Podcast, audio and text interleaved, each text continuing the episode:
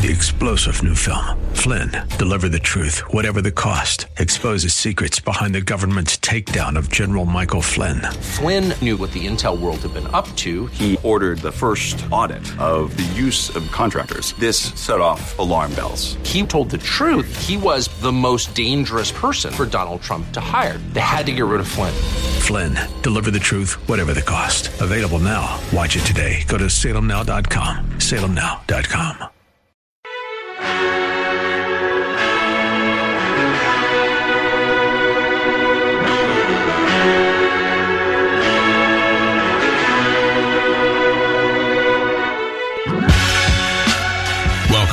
Bullington Capital Report, hosted by Bill Bullington. For the next hour, you'll receive information on current market conditions and trends that could affect your financial future.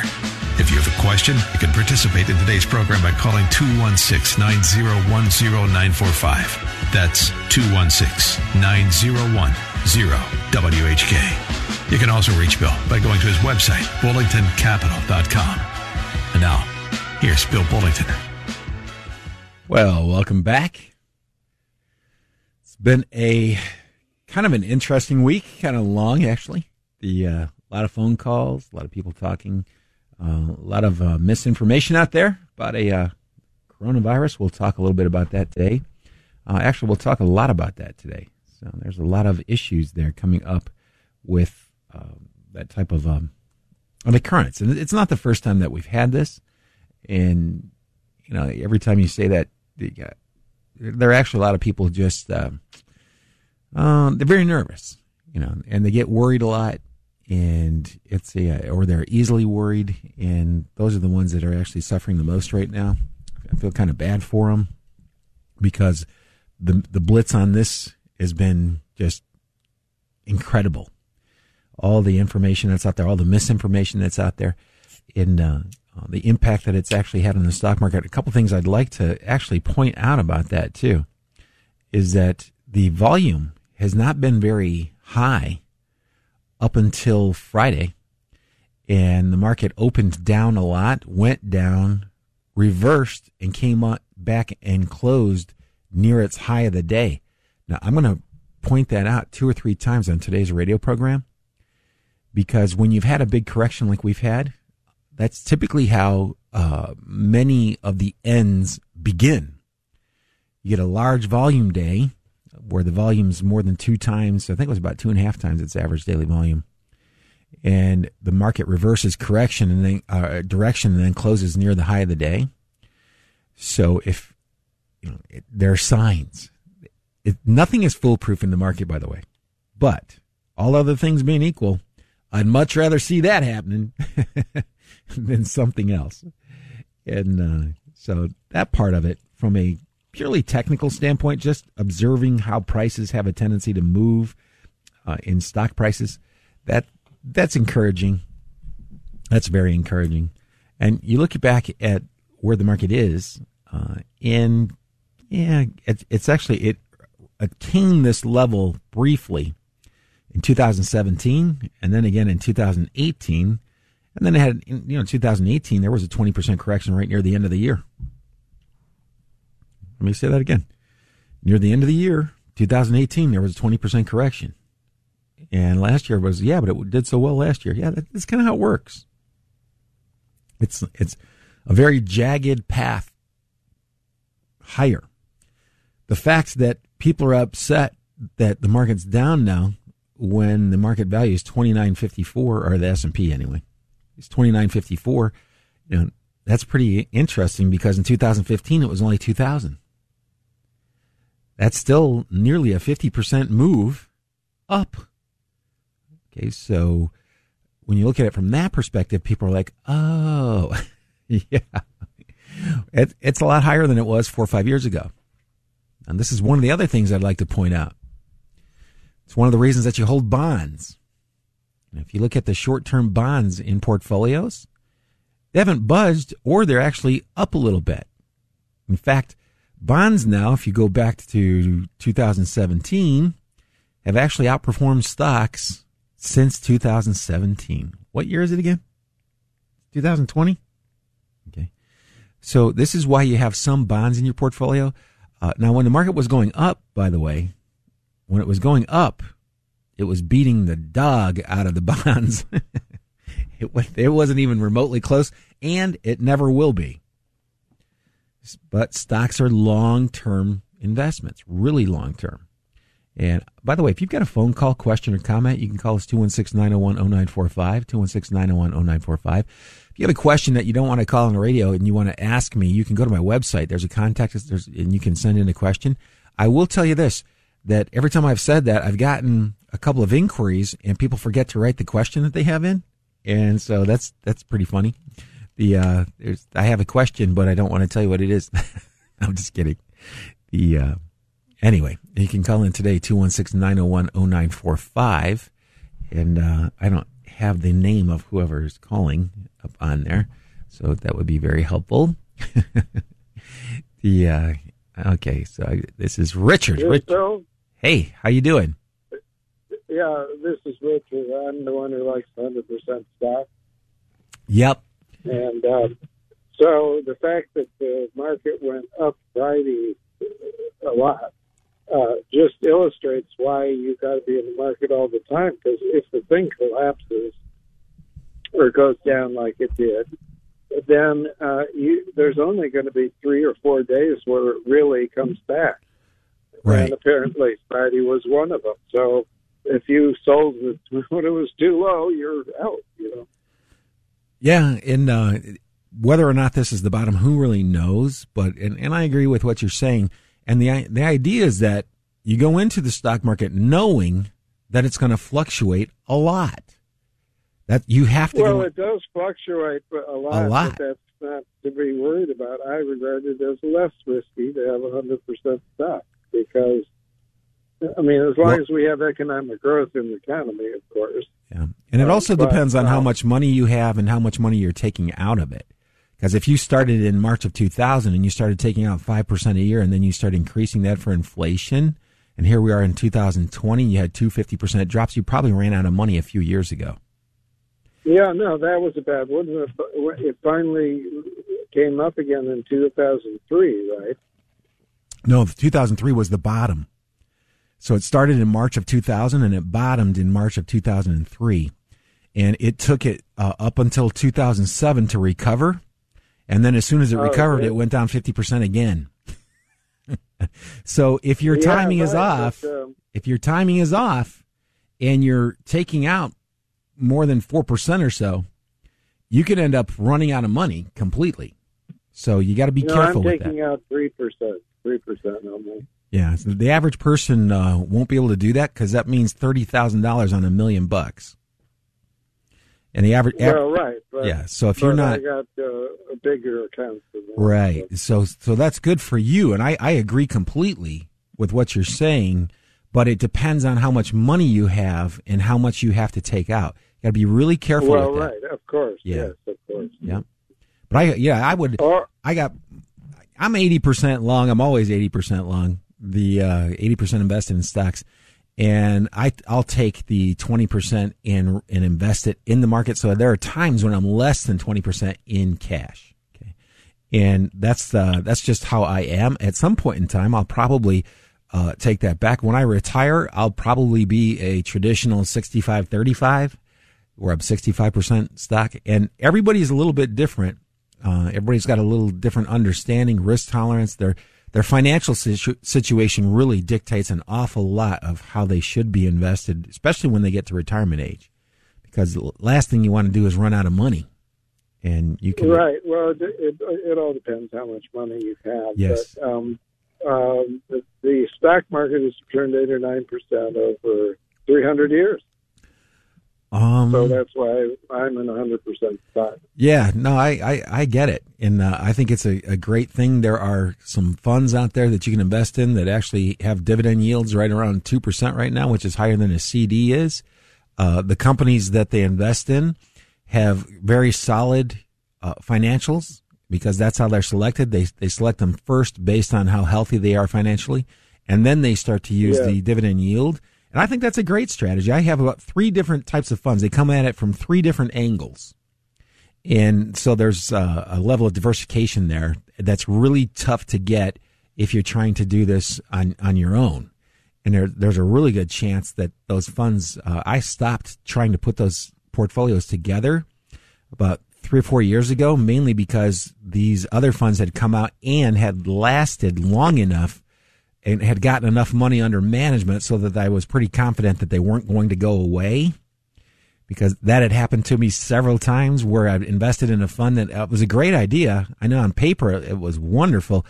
Nobody else realized what a good idea it was. The fund didn't get big enough to pay its own expenses and they had to shut it down.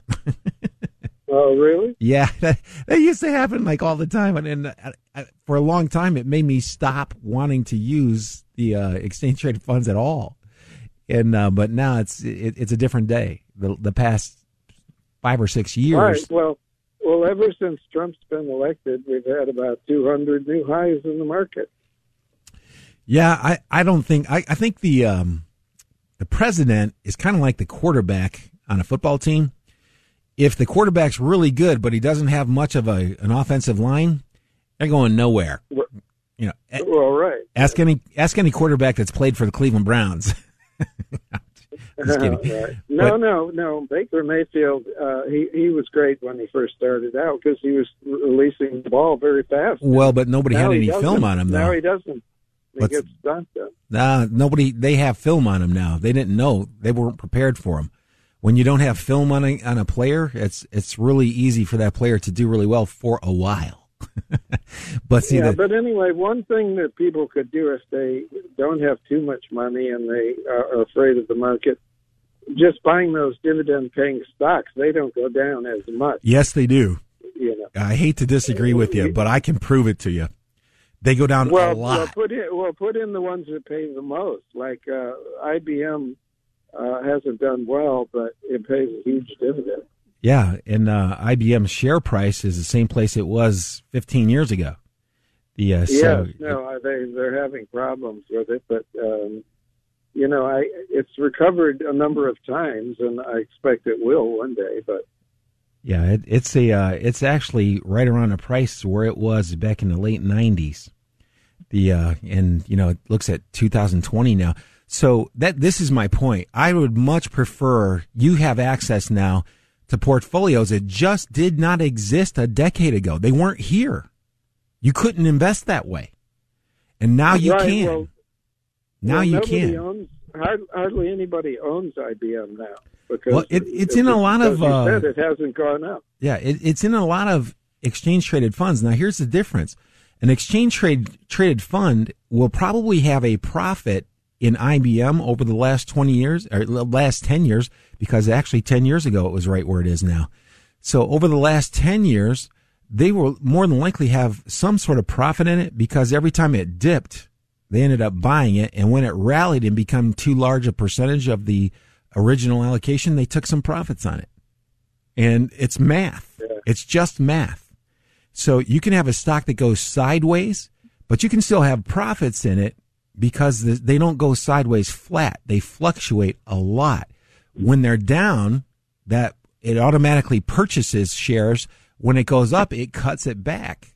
And you don't even have, nobody has to know when it's going to go down or when it's going to go up. You do it just as rebalancing the portfolio, which is awesome. That is, that's the biggest, that's the only free lunch you're ever going to get from the stock market is rebalance your portfolio that that will guarantee that over a long time period, your average cost, well, you're not allowed to guarantee anything, but your average cost is more than likely going to be lower than your average price, and you'll have a profit in there, even if the stocks were flat. You know, uh, if you, they started off where they ended up because they don't go there straight, they fluctuate like crazy, and those fluctuations offer the opportunity to get those share prices. And when the price goes down, you know this as well as anybody the dividend yield's actually higher. Right. So that's a good thing. And uh, yeah, but I, hardly anybody owns IBM now because it hasn't done well for ten years or so. You know? Well, yeah, individual investors have still paying a really nice dividend. Yeah, and it it is a part of multiple uh, exchange traded funds. IBM's in a ton of them. So the you, you, say some people you know own it, some exchange traded funds. Well, there are multiple funds that own that stock. And mainly, yeah, Oh. yeah, mainly because, because, they just think it's going to recover eventually. no, it no, has, it's actually they they do it by math. They they don't really look. They don't make a projection as to where they think IBM is going to be. They say IBM is is this. It's kind of like watching. If you don't want to get wet by the rain, look out the window before you leave your house. And just look out the see where it is right now. What's happening right now, and that's how funds operate. They say, okay, IBM's paying a really good dividend. They got sales of X. They've got debt levels of this level. Okay, we need to own a portion of IBM. When the share price goes up, that yield goes down. It may not qualify, so they may cut it back, and, and that's typically what happens. They'll take profits on those stocks because the dividend yield moves opposite the share price. When the share price goes up, the dividend yield goes down. They're going to take some profits on IBM. When IBM goes back down again, and then the dividend yield is up again, they'll they'll automatically rebuy that, and they do that because computers are running and they're not thinking about it. Those yeah, hmm yeah, those people that think about it end up missing all that. yeah. Well, right now they've got uh, a new new management. You know, there was a woman running it. Now there's uh, they've appointed someone new, so we can hope he revives it. Okay. Well, thank you so much. Hey, thanks for calling. Have a good day. Have a good Okay, weekend. bye-bye. And I got Jerry. Jerry, you're on the lookout for. Well, hey, Uh, not on the lookout for the good. Yes, good good morning, William. Uh, I am calling this morning to discuss the Secure Act and its effect on the uh, IRAs. Are you familiar with it? Yeah. Yep. Okay. Uh, one of the provisions, of course, I think most people realize this, that you can delay your uh, mandatory withdrawal till, what is it, 72 now? Seventy-two. Yep.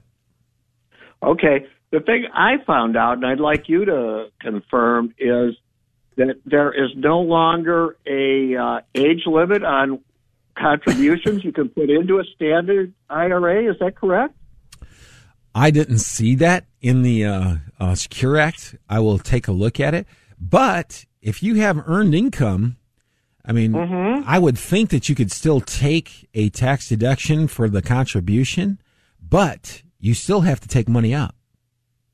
Understood. Yeah. Understood. But it's it's still limiting the amount of uh, taxation that you're going to be subject to. Yeah, you right? could be offsetting some of it. Yeah. So I have to check on that. I, I did not look into that. You're the first person that's ever asked me that. well, I, I saw I saw it on a printed publication that I was uh, a recipient of. oh, I found it well, if it's in believe. print, it must be true. well, I, that, Bill, I'm calling you because you're the man to know. well, I'm, Uh, I'm going to have to look it up. Hey, Jared, can you hang on a second? I got to take a real quick commercial break. I'll be right, I'll be right back. Okay, thanks. You're listening to Bill Bullington right here on 1420. Stay tuned.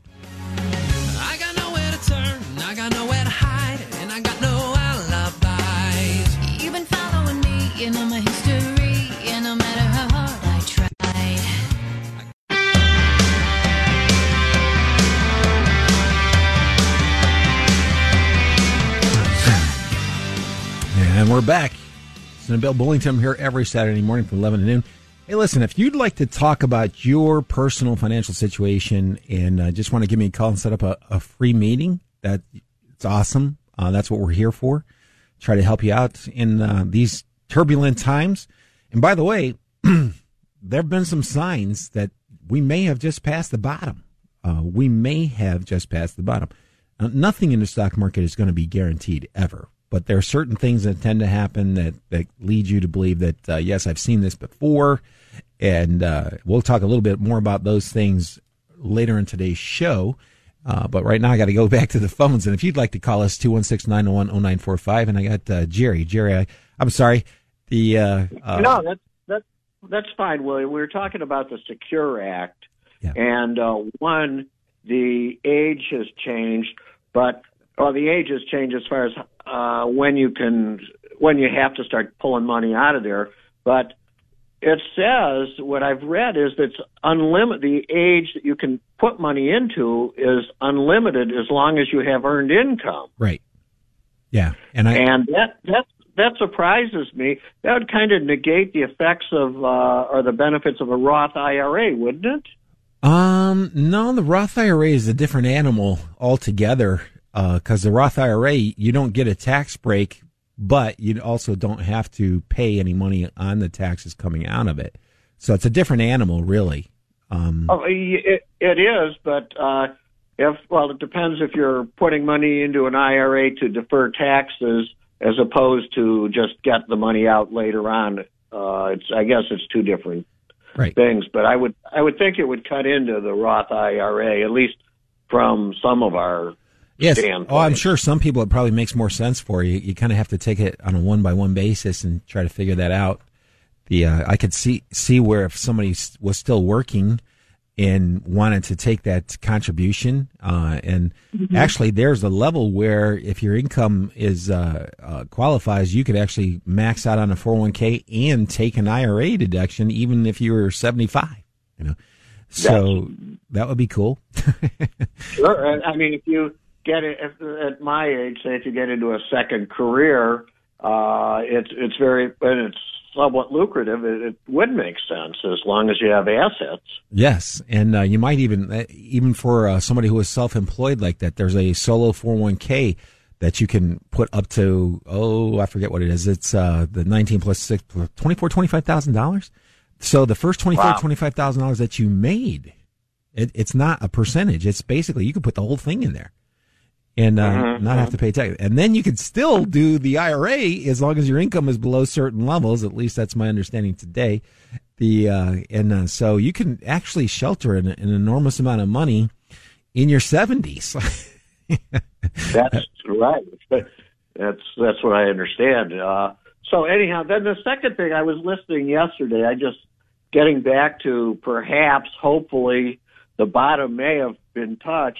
Uh, there was I don't know who it was. It was on one of the business programs that if you look at all of the uh, uh, health issues we had, SARS, so forth and so on, Sure. uh, that I think it was within uh, four months after they had been they had dissipated that the stocks were higher uh, hundred percent of the time than when it had occurred, and uh, by a significant margin.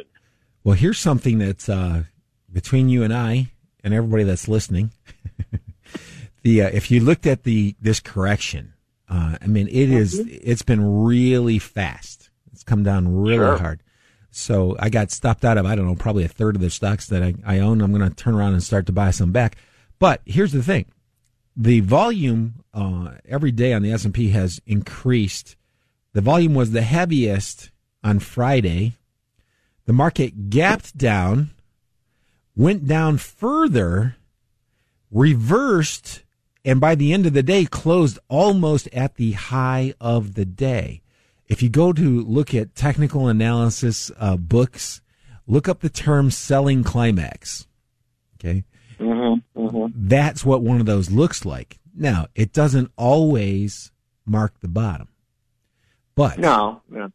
but you know, all the other things being equal, that's kind of a good sign. And it also, if you look, if if you are a chartist out there, and I'm I'm, I'm kind of a chartist, the uh, it went right back into the old support areas of August through September of last year. So Mhm. you can also so you got that going for you. So everybody that reads charts out there that that manages money for a hedge fund or you know a bank is is looking at this and they're going, "Hey, there might be something there."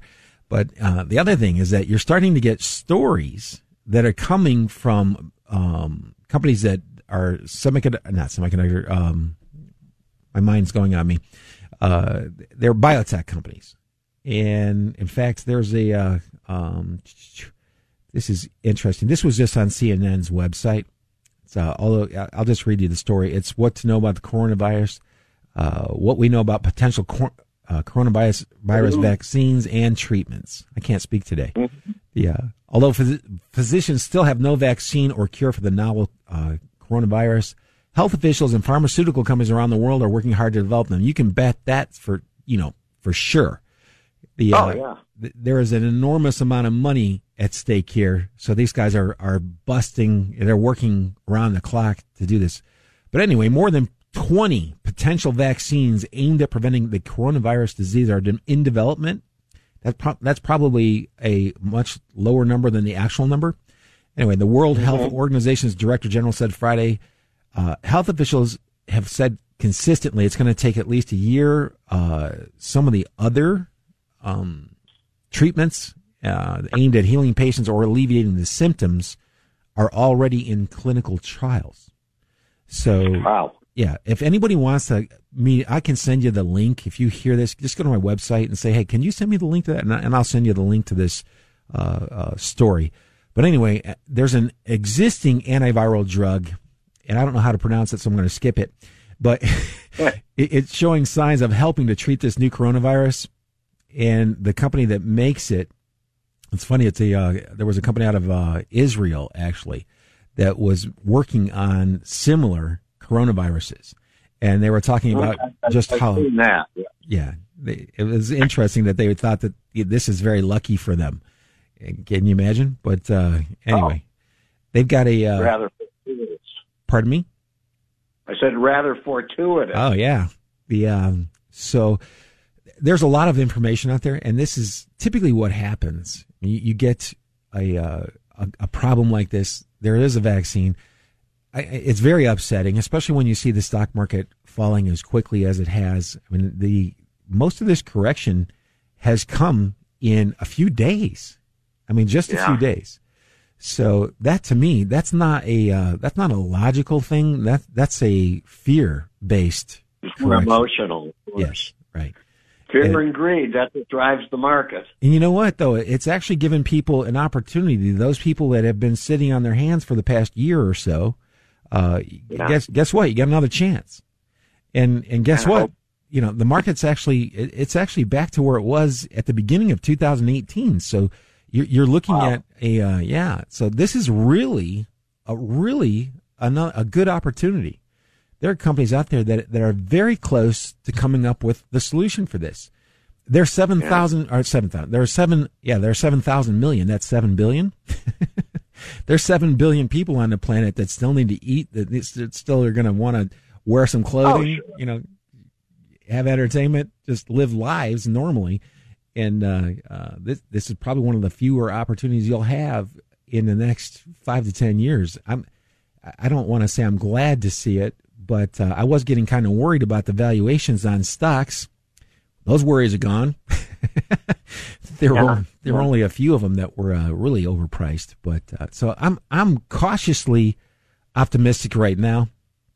And here's I another would- thing. I would agree. One one of the reasons I still run scans, and you know, Mike uh, Seeger, the guy that runs the Lookout for the Bull website, that's actually his baby. I've actually turned all of it over to him now. He's doing a great job, and uh, I still use it. I'm running those same scans. I'm looking at the same stocks every day.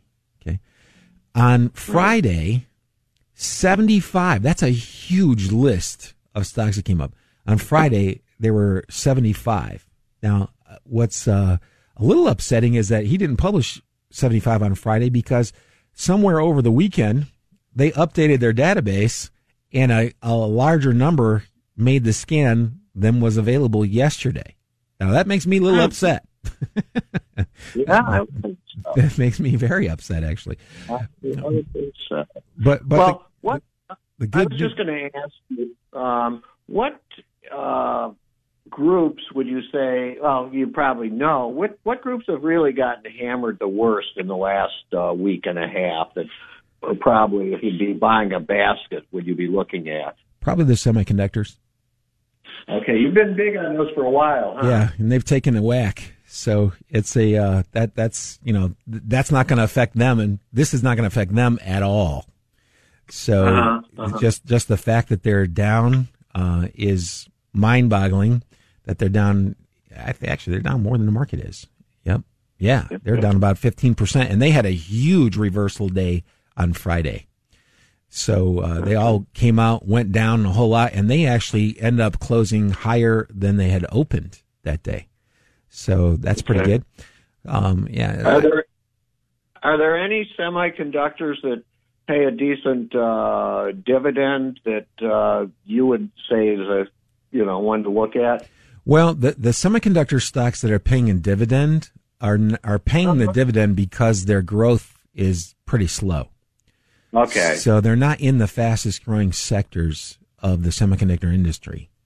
Uh, if they were in the fastest, they wouldn't be paying a dividend. They'd be reinvesting to to, to do more business. Of, of course. Yeah. So. So um, you're you're saying then the ones I'm I'm going to paraphrase you. I would assume you're saying the ones that have gotten hammered the worst would be the growth, and the ones that were paying dividends probably were damaged a little less. right, and it's it's only a very little. Atypical. Yeah, that's very typical. Yeah, and So- it, it's not a whole lot less either because you know that's that was uh, it used to be very true that there were differences in stocks based on dividends and non-dividends, but the non-dividend paying stocks typically are your, your smaller caps and um, mid caps, and the uh, dividend paying stocks are typically large caps.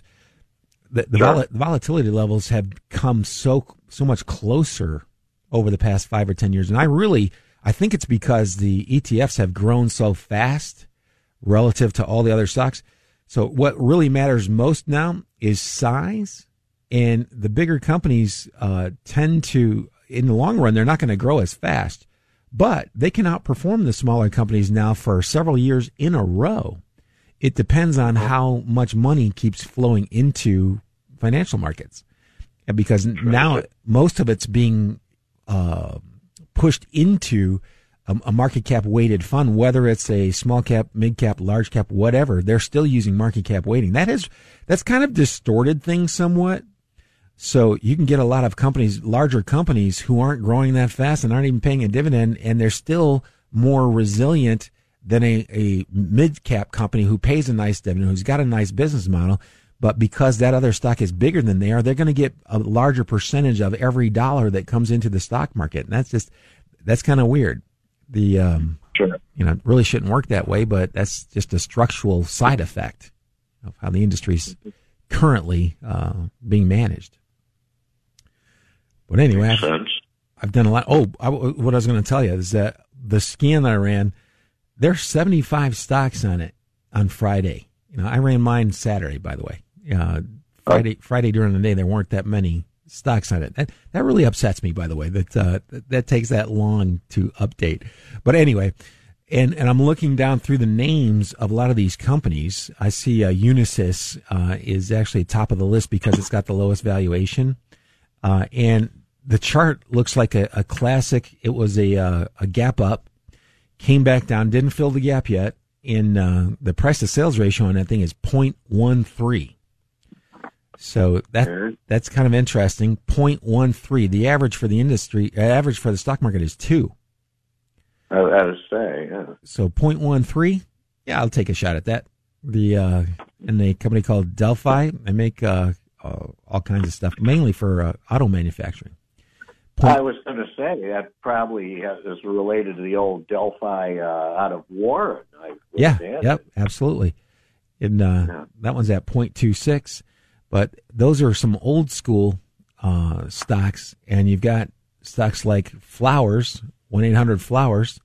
The uh, that chart looks it looks really good. Its price to sales ratio is 0.71. Long term average is two. You got some new companies showing up there. Stitch Fix, which is relative, it's almost that thing's brand new. It's uh, they're an online clothing uh, company. It's not well, it's not brand. It's been around for a, a little while. It came public in 2017, near the end of the year. But uh, um, that thing's been bouncing around pretty good. Uh, its price to sales ratio is only 1.4, and uh, just a whole bunch of stocks the, that have really good valuations, and now they're starting to move again. The fact that you've gotten this many stocks showing up on one of those scans is a very positive sign.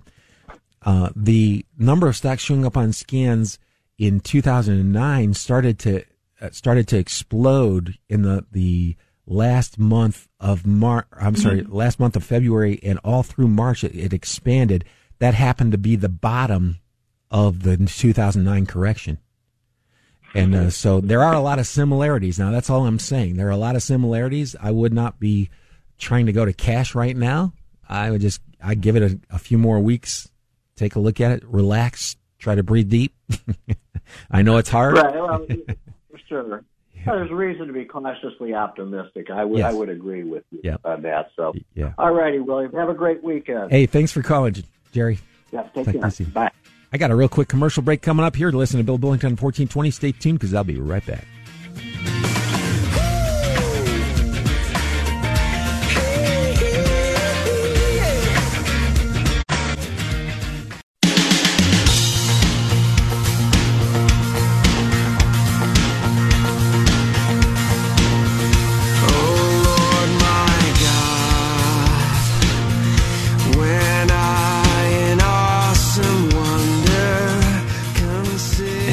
And we're back. You're listening to Bill Bullington. I'm here every Saturday morning from 11 to noon. If you'd like to get in touch with me to talk about your own personal financial situation, uh, feel free to go to my website, reach out there, and somebody will give you a call back as quickly as possible.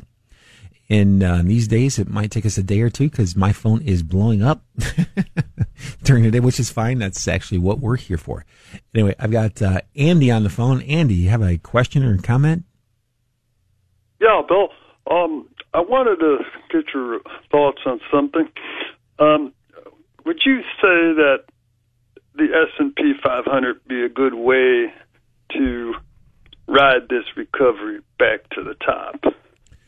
I think it's as good as a lot of them, probably better than most or many, I should say. Um, and uh, there are lots of different ways to do it. You know, there, there's tons tons of ways. There is a model that I, I was going to make available to anybody that heard this and requested it, and it's a uh, it's I have about eighty percent of my money in this. I have about eighty percent of my stock money. I have twenty percent of my stock money in a portfolio that's that's mostly um, high dividend paying stocks, and I, I built to be more of a defensive portfolio that would bounce back a little bit quicker. But this one is one for, it's a very simple one for people who are really interested in maximum growth. So if you're 10 years or longer away from retirement, or you just want to take a small portion of your money and do this, I've got this illustration. Anybody that calls in, I will send it to them. It's uh, from Morningstar. Uh, I went back, I put this together. The, uh, the funds that are available have only been available since 2011. Okay. So it's 2020 now. Um, some of the funds didn't exist before 2011. So I went back to the common date when all the funds that are were available. And uh, you put a uh, hundred thousand bucks in there, and uh, actually, uh, I'm not supposed to talk about performance on the. Uh, it just let me tell you that it, it's got good performance. and uh, if you want a copy of that, what I did was I took the Russell Mid Cap Value and Growth indexes. There there are funds that represent those now, and then I put that together with a semiconductor model that I run, uh, and I split it up between those two. I put 70% in Russell mid cap, mid cap value and mid cap growth. I'm sorry. And, and I put 30% in this. And you, I, I, I'm not allowed to talk about performance. I'm just telling you, you'll like it. If you see this report, you'll really like it. I think it's very appropriate for where we are right now. And 35% of the money, by the way, the, the Russell mid cap value is a, uh, it pays a dividend that's higher than most CDs are. So that's pretty good. You agree that um, the large caps are going to be leading the charge back on this recovery? Well, they most more often than not they do, uh, mainly because it's the easiest way to invest your money. The uh, it's a liquidity issue. It's not where they're going to be, you know, five, ten years from now. People are looking at I need exposure right now, and it's a whole lot easier to buy the large company stocks without having too big of an impact on the market yourself than it is to buy smaller company stocks. However, you know, if you're picking stocks, the stocks that right now that are, are leading the recovery as of Friday are small and mid cap. There are very few large cap stocks that are leading the charge, but that might change and that could change. In fact, the small mid cap and international markets back in 2009 started six weeks to a month before the S&P 500 did. So the, uh, every, every time's a little bit different. You just have to, and I don't think that you'll do wrong uh, going with all the the investments that we just talked about. I think those are all fine. Mm-hmm. Okay. All right. Very good, Bill. Thanks very much. Have a good weekend. And I got Walter. Walter, thanks for waiting patiently. Yeah, Bill. Um, this sell off this week, Right. I would say uh, what took me aback about it, how basically everything sold off. You know, uh, even the de- defensive ones, which I look at, Yeah. they sold off. Yeah, that that's how you know that computers are running the show now. I guess. They they really are. They they don't they don't say okay. Well, I like this one. I'm going to keep that. That was like more than ten years ago. Now the computers and they just hit the button and they just mass liquidation. And uh, so yeah, Uh, little update on um, uh, a while back. I called you about MLP. I was looking at, or some of them, Sure. and uh, I'm with Ameritrade. okay. And uh, you said that Fidelity doesn't, I think, allow you to buy MLPs now. In an IRA, Okay. Uh, Ameritrade said no problem as long as you don't short them. right? Oh, that's Okay, Yeah. so well, I- you'd have to have they'd have to be available to be shorted to begin with, but the uh, um, yeah, that's that's kind of interesting. Fidelity just doesn't want it in an IRA. You can buy them, or you, you can actually short them if you wanted to, but if it not in an IRA. Okay. Um, I would say, you know, to anybody out there, I heard some of your callers, how would you buy, you know, the market hoping it will go up? I would look at the good dividend paying stocks right now. That's the easiest way to get back in. Yeah, Is- and, is and I would say, di- yeah, I would I would second that by saying you want to do that through a fund, not with individual securities. Nobody has the time to follow individual stocks anymore. And when you look at the the way that I those do. things, I disagree with you on that one Well, individually. are you retired? No, I, ju- I what, just what's the average price to sales ratio of the S and P 500? right now I don't know. Okay, so you don't have time. Well, I if, know if, if you didn't know that answer, that's like the, one of the first things that somebody that does this for a living takes a look at. The uh, so But I, hey, Bill, I know the dividend yield on Kraft Heinz. yeah, and uh, how much is the uh, what is Kraft Heinz price to sales ratio? Uh, I don't know. Yep, that's what I'm talking about. I know their price to book is under a one. Yeah, but the assets on a on a book value, uh, actually, if you look at the, especially a company been around as has been around as long as they have, that book value is not going to be real accurate because they have properties that they've depreciated to zero that are still on the balance sheet, which would help you. But they also have liabilities out there. When they go to sell something, the actual value, liquidation value is going to be maybe one, 10% of whatever they're carrying on on their books at. And that's a number that you really can't know that well.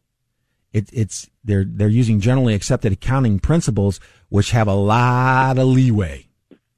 And, Well, they sold off a lot. Uh, you know what surprised me? Berkshire Hathaway sold off a lot. Yeah, well, I, I, I was, I'm not surprised by that. But Warren Buffett doesn't do a lot of the investing there anymore. Um, he's got a whole team of people that invest the money there.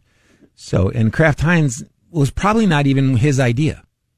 So, but he, he takes the, uh, uh, the blame for it as, you know, he's the CEO. He's taking responsibility. He, he had to okay, and I'm sure they had to run it past him. And the, the basic idea was good. Let, let's get these two companies together. We can save some money. We can cut costs and, you know, improve our profit margins. Well, you know, it just didn't work out that way. And that, that's okay. That's kind of stuff happens. That's, it's called being in the stock market. He owns uh, eight billion dollars worth of it. Yeah. The, uh, Um, well, those guys have, uh, hundreds of billions. Actually, I think Berkshire Hathaway's annual revenues would put them in the top 15% of all countries. But the, um, uh, if if people like dividends, the energy sector has really sold off. You know, and their dividends are sky high. I mean, the MLPs, not even the MLPs, Occidental, uh, Royal Dutch Shell. I mean, their dividends are through the roof. Yeah, I've never been just. I have exposure to that through these uh, ETFs I buy. I, I just I just like doing it that way rather than me trying to pick them out individually. Uh, it's just easier. You know, Heinz was sixty bucks. Everybody was all excited. You know, Warren Buffett's an investor. It's at twenty four dollars today. The, uh, yeah, that's what I mean. and- With and- a six percent dividend. yeah, and by the way, that guy's you know he's got a huge long track record of of, of doing really well and hiring big people. The uh, it's just I don't think the individual investor is cut out for that. You know, they see their investment drop by seven, you know sixty five percent or so, and I just don't think they're going to have the uh, uh, the guts to stick that out. And you know, who knows? I mean, so many things have happened over time. I think you're just better off in the funds. The funds are you can find a fund that'll do what you want it to do, but it's going to continuously manage that. And and Kraft Heinz, by the way, is in a lot of those funds, and you can bet that they've actually been buying on the way down because they've uh, uh, because of how the fund is set up structurally, the mathematical formula. Right. And and as Heinz starts to go up, they will actually start to shed some of those shares when they get to be too large of a percentage of that portfolio. Right. And, but, but uh, the thing about Kraft Heinz is it's generally speaking a defensive stock like Procter and Gamble and even Procter and Gamble sold off. So- I, I was just taken aback by how defensive stocks sold off. Food are, tends to be defensive, you know? Yeah, well, I'm not surprised because I, I've been watching the scans for about 30 years now.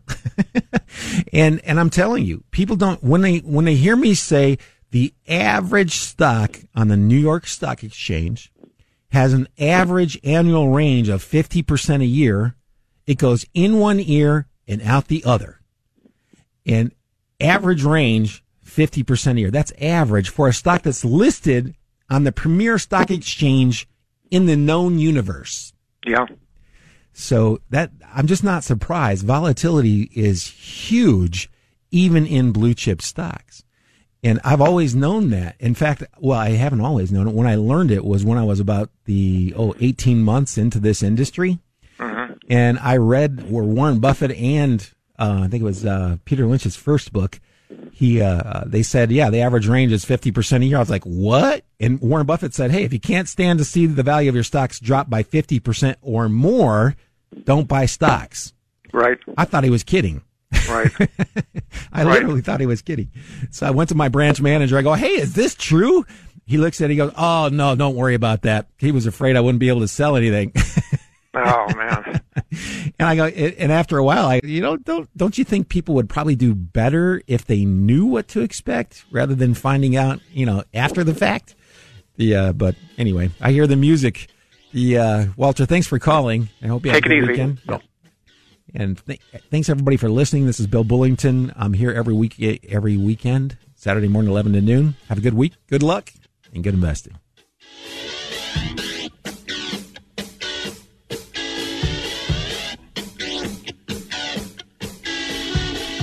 You just caught another edition of the Bullington Capital Report, broadcasting every Saturday at 11 a.m. on AM 1420. The answer. If you have a question and you'd like to speak to Bill personally, you can call him at 330 664 0700. That's 330 664 0700. Or online at bullingtoncapital.com. That's bullingtoncapital.com. The preceding program has been paid for by Bullington Capital Management, LLC.